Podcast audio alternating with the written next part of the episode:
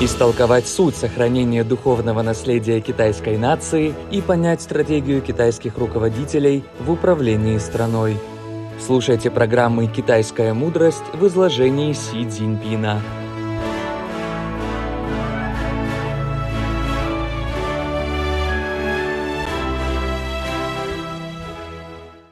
Пятая серия. Все сущее рождается благодаря гармонии. Каждое живое существо формируется благодаря питанию и развитию. В апреле 2021 года на саммите лидеров по вопросам климата председатель КНР Си Цзиньпин использовал это изречение философа и мыслителя первого века до нашей эры Сюньцзе. В докладе на 20-м Всекитайском съезде Коммунистической партии Китая лидер Китая подчеркнул необходимость разработать планы развития, исходя из высокой позиции гармоничного сосуществования человека и природы. Си Цзиньпин сказал. 万物各得其和以生，各得其养以成。 все существа рождаются в гармонии между инь и ян. Все живое формируется, получая свое питание от природы.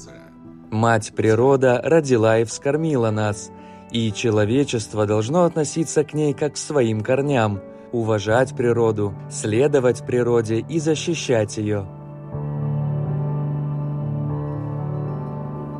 Лесхоз Сайханьба находится в провинции Хэбэй. Это крупнейшая в мире искусственная лесополоса площадью 80 тысяч гектаров. Итак, как же ведется охрана этого огромного лесного массива? Как, в частности, предотвращают лесные пожары? Об этом нам расскажет начальник противопожарной службы лесхоза Сайханьба Пен Джиде. Мы сейчас используем Сейчас мы используем беспилотники для ежедневного патрулирования окружающей территории. В настоящий момент в нашем сельхозе создан патрульный отряд, состоящий из восьми беспилотников. Беспилотники — это одно из звеньев комплексной системы космос-небо-земля. Беспилотники играют важную роль в предотвращении лесных пожаров. У нас есть работающая в инфракрасном диапазоне лидарная система обнаружения лесных пожаров, система мониторинга грозовых разрядов и оповещения, а также видеонаблюдение за лесными пожарами и спутниковое обнаружение горячих точек в лесу. С помощью высокотехнологичных средств ведется динамический контроль за всем лесным массивом, независимо от погодных условий. Например, летом предотвращение пожаров путем оповещения о грозовых разрядах. Это очень важная работа. Когда грозовой разряд приближается к границе лесного массива на расстоянии 10 километров и его сила превышает 50 килоампер, система отправляет СМС-оповещение на телефон сотрудника бэк-офиса и пожарному наблюдателю на пожарной смотровой вышке. Лю Дюнь и Ван Дюань – супруги, которые круглый год патрулируют лесной массив.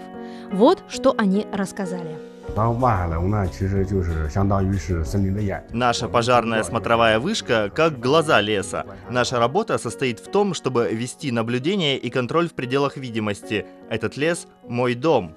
一直都是我们俩在一起，互相陪伴，互相支持。 Мы всегда вместе, сопровождаем и поддерживаем друг друга.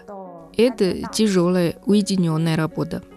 В лесу каждый день происходят изменения совсем, от маленьких саженцев до больших деревьев. У каждого человека в лесхозе Сайханьба есть своя история. Сто лет назад территория Сайханьба была районом кочевого скотоводства с пышными лугами и густыми лесами. За несколько лет вырубки лесов и постоянных лесных пожаров эта местность превратилась в пустырь. Три поколения защитников леса за 60 лет превратили пустошь в лесное море. Си Цзиньпин высоко оценил упорство жителей Сайханьба, отметив, что их дела – яркий, показательный пример продвижения строительства экологической цивилизации. За период с 2012 года площадь искусственных лесонасаждений в Китае превысила 73 миллиона гектаров. Было обнаружено и зарегистрировано 128 тысяч видов.